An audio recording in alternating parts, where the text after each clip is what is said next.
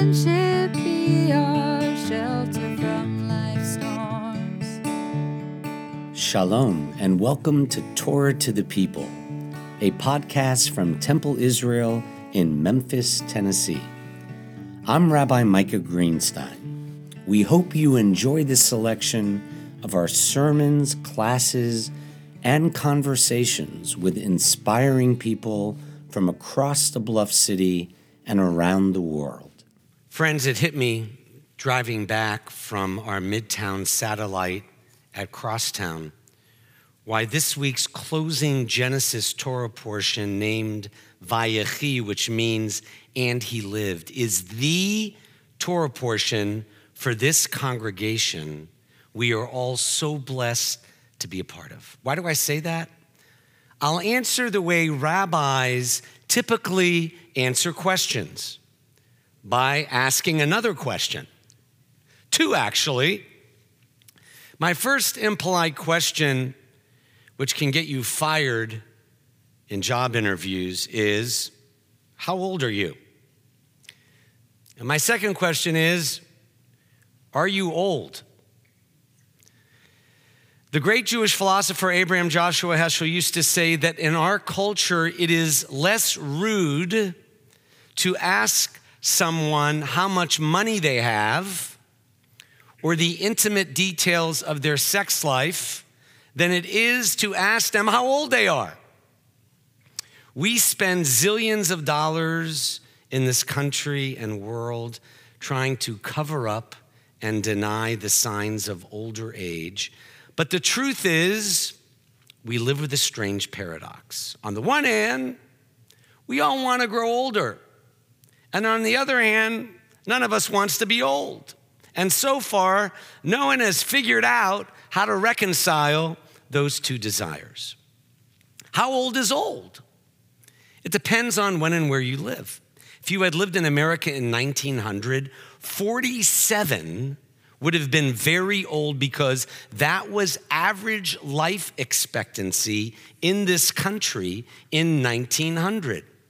And surely one of the biggest changes in the 20th century is the fact that the numbers flipped for average life expectancy in just 100 years, 47 in 1900 to 74 in 2000.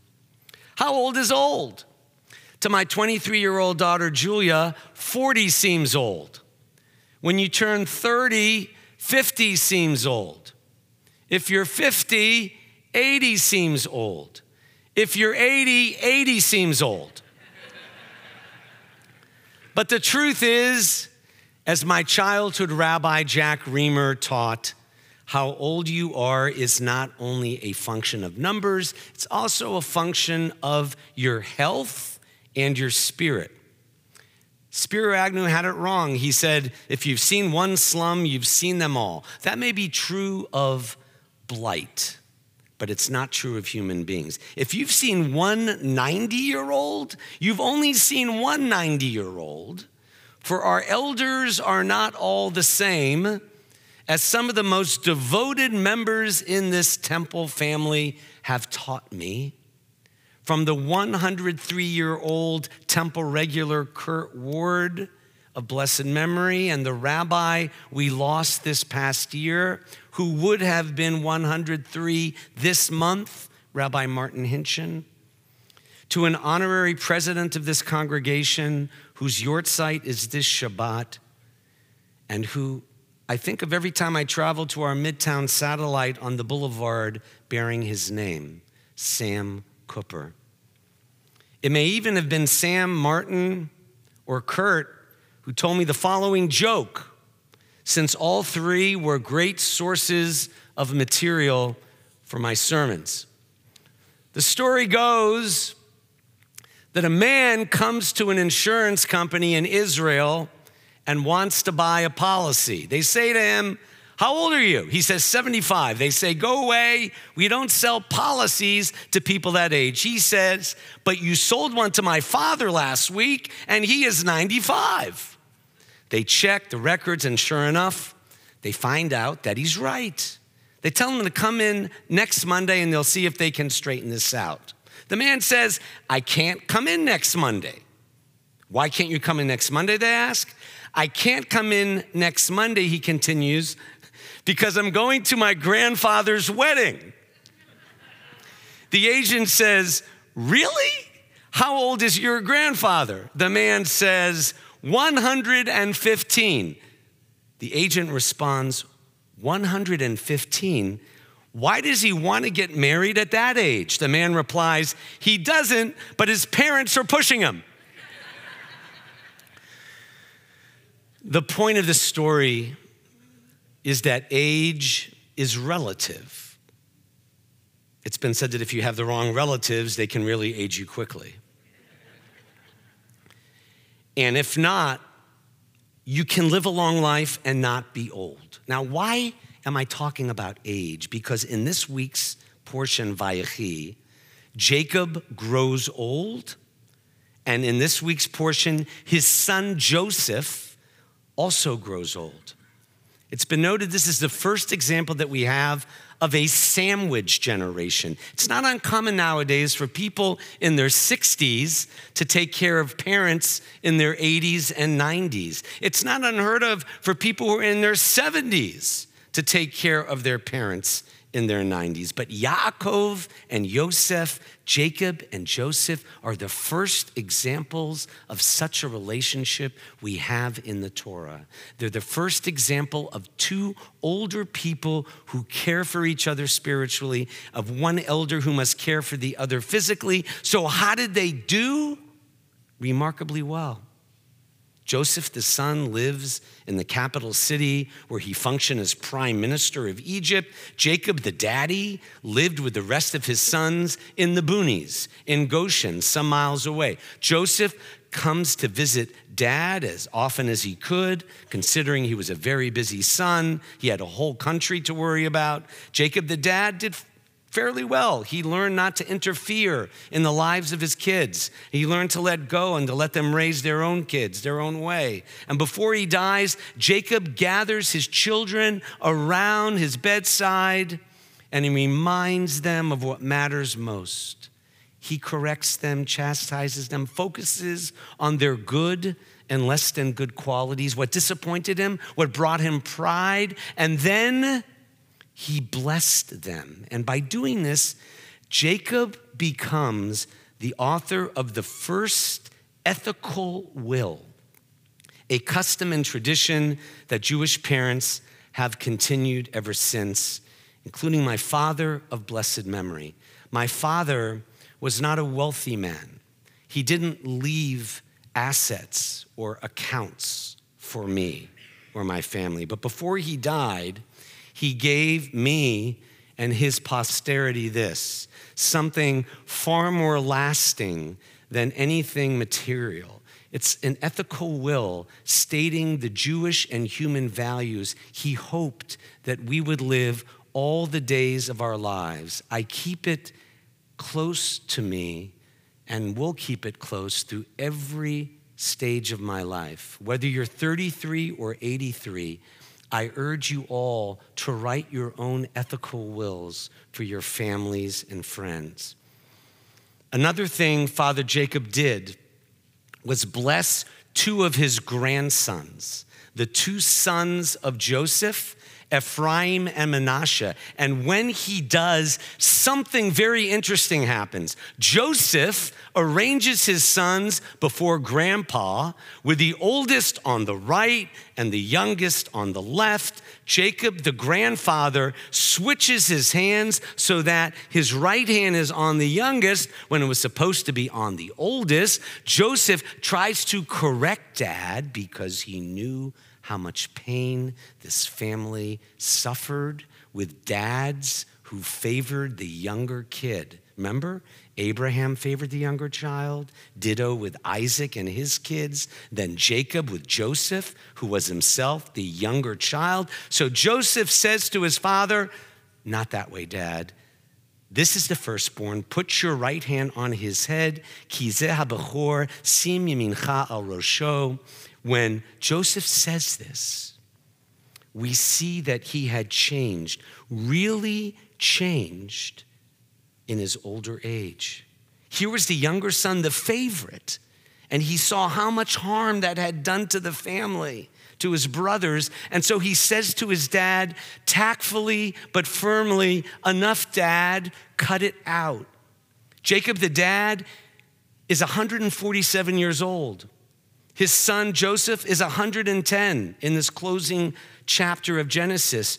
So it's harder for them to change, but Jacob does the most remarkable thing. Forget for a moment who gets the right hand, who gets the left. What's remarkable is that he gives these two grandchildren, the younger and the older, one blessing. He says the same thing to both of them. He says, may future generations of Jews bless their children, saying, Yisimcha Elohim ke Ephraim v'chimnashe. May God make you like these two. Unlike the 12 separate blessings Jacob gives to his 12 sons, known as the 12 tribes of Israel, you know, the oldest one is favored, or the youngest one is favored, or this sibling's favored, or that sibling's favored. He gives his grandsons one joint blessing. And here's another remarkable thing. The grandsons, who could get into all these inheritance issues and all, you know, the family squabbles, they accept it. Neither one says to the other, no fair. I'm the oldest. I want my own blessing. They cheerfully accept the same united blessing.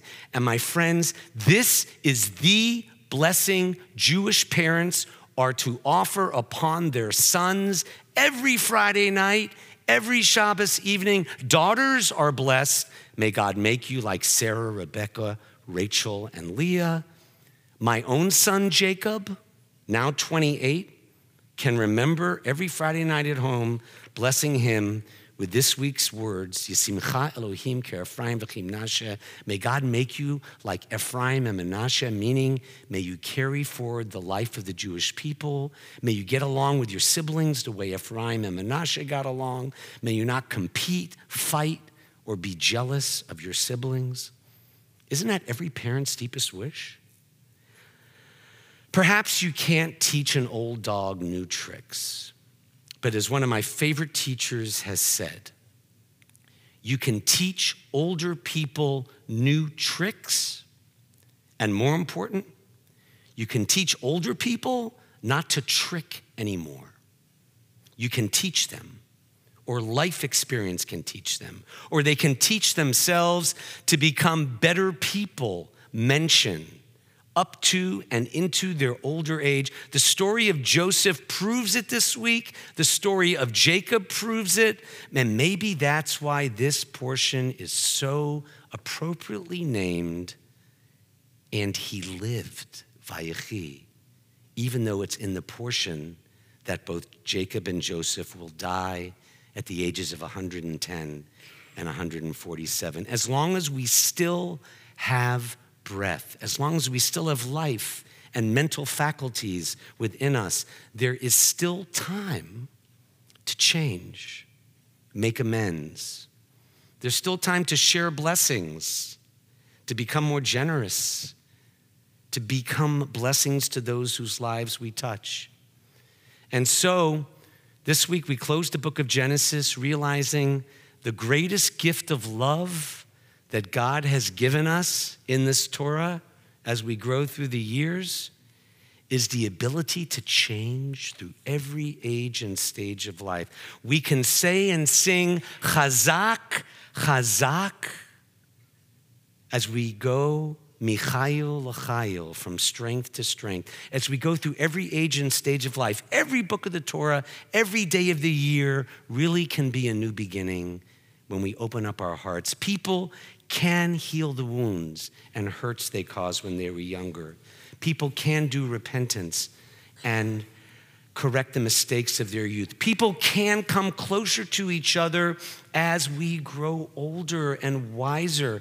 And for those of us striving to carry forward the life of this synagogue, so uniquely precious, Temple Israel Memphis, and the life of the Jewish people in a predominantly non-Jewish world, we can and must inspire younger generations of Jews to see the beauty and light of our inclusive Jewish community, the possibility for their own Jewish futures, and the strength we can still draw from Jacob's blessing.